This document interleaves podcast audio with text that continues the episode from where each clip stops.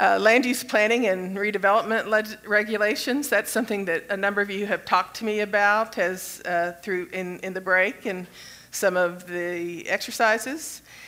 And uh, it's, uh, I think it's important to start with a community vision to know what, to really get a consensus of what people want and make sure that they have a role in what the, direction of the city is because uh, no matter how good you can, your interest can be if people are not, really don't want something and they aren't going to pay for it. And so it's really important to have that, uh, those ideas in there. Uh, on the other hand, if you bring people together and have community visioning, there's an education component there where you could start talking about some of these concepts and what the trends are. And people who might think, I don't want any change, I don't want anything to happen, will slowly start to make those adjustments and realize, okay, it's, it might not be what I want, but it might be, it, maybe my kids would stay here and not move away to Chicago if we had something like this.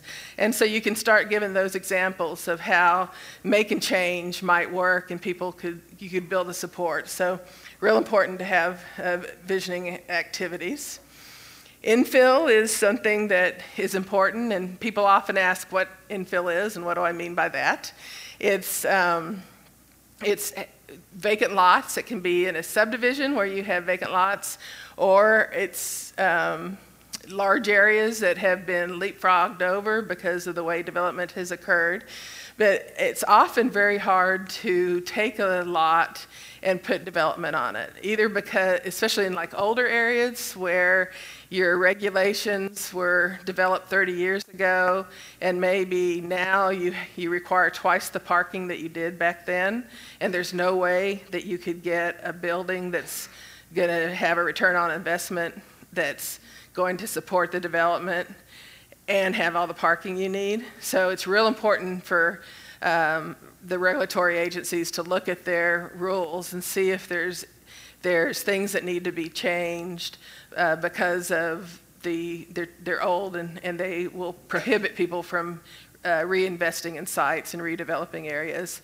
Parking is one of the biggest issues, and our parking regulations are just uh, we we require the busiest day on Christmas has to be parked, and so so you know, three days of a year, we require acres of concrete to park those cars. And so there's a real adjustment in how you regulate parking in communities. There's proponents of not having any parking regulation because the market will drive it and the lending institutions will drive it. They aren't going to give you money to develop something that you don't have enough uh, parking to, to support.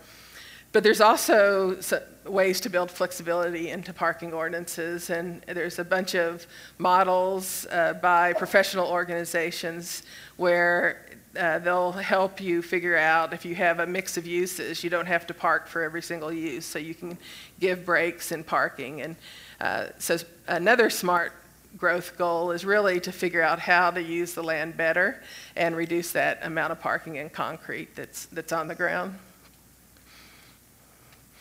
Uh, another issue with, with um, infill is setbacks. Often, when houses were developed in the you know, 20s or 30s, they had smaller setbacks. They were built up to the street.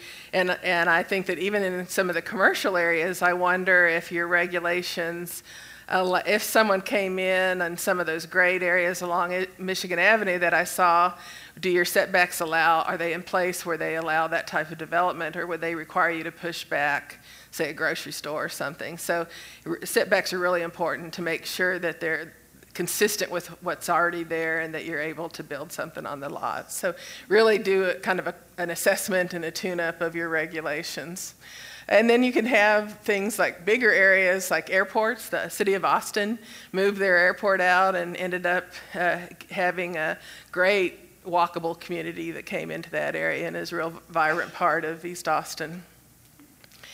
So, how do you facilitate infill development? It's uh, looking at your regulations, figuring out any incentives you need to allow development to come in, and really can create much more vibrant neighborhoods if you don't have a lot of sawtooth uh, empty lots in, in a neighborhood updating land use codes. I've talked a little bit about that already. There's, there's all kinds of types of ordinances and a lot of ways you can uh, do your ordinances or update, update them.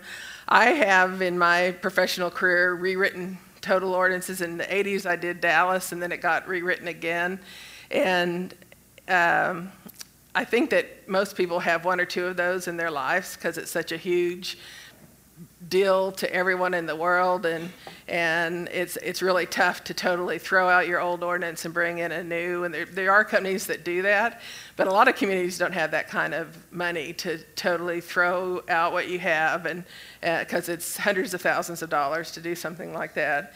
In uh, Baton Rouge, we, we took what was a very bad ordinance, and the planning director who was new there um, kind of did a piecemeal uh, approach of fixing some areas and then had us come in in areas that were a little harder to do uh, politically and, and looked at putting in new districts like to allow mixed uses and reduce parking and, and consolidate buffers that they had an ordinance that had about 50 buffers required depending on if you were you know where, how you tilted your head or something. And so we really made that a lot easier because in the in the past everyone thought you had to have this huge buffer between uses. And now it, it you really don't have to have a lot of land. You really just have to have appropriate screening to, to buffer uses. So there's ways to kind of incrementally change your ordinances and that often is a lot less disruptive disruptive both to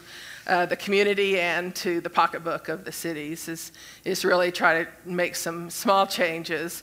And then if it takes off, you might have the resources to totally redo your ordinances. There's uh, a variety of different types of ordinances. There's um, form based codes, you might have heard that, and people are hot and cold on them. They can create, they really are a way to control and create a sense of place.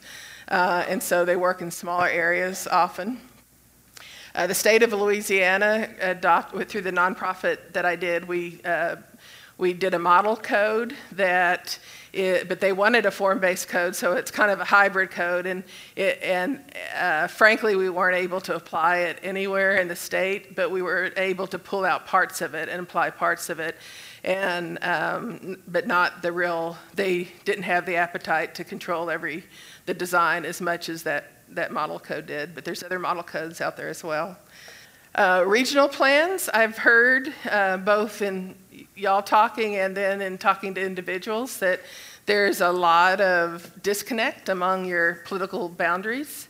And so, uh, some kind of regional organization uh, I, I, suspect you have them. I don't know enough about your political organizations to do that, but it's really important to build those bridges, especially when you're talking about trails, transportation, and even adjacent land uses uh, among jurisdictions. So that would be something since uh, realtors work, you don't really have political lines in which you work, that you could help build those bridges and cross those jurisdictions to, to start making sure that communities are thinking about the same thing. And, and for those people from cities here, the, you know, this group is a great resource for you to help you know, bring some of the folks together who work in, in these communities and kind of brainstorm on how you might approach that. I think that um, there's a lot of input and, and desire in this, in this group to help bring positive development to the region.